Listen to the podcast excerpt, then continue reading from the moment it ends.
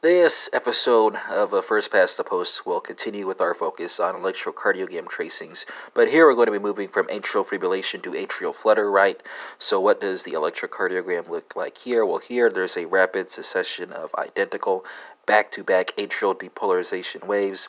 Uh, the identical appearance accounts for uh, uh, sawtooth uh, flutter waves, right? Or you'll see sawtooth flutter waves on the uh, electrocardiogram. Uh, and, and uh, the heart is going to attempt uh, to convert to a sinus rhythm, right?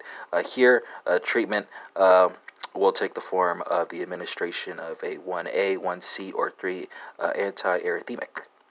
And that concludes uh, this episode on atrial flutter.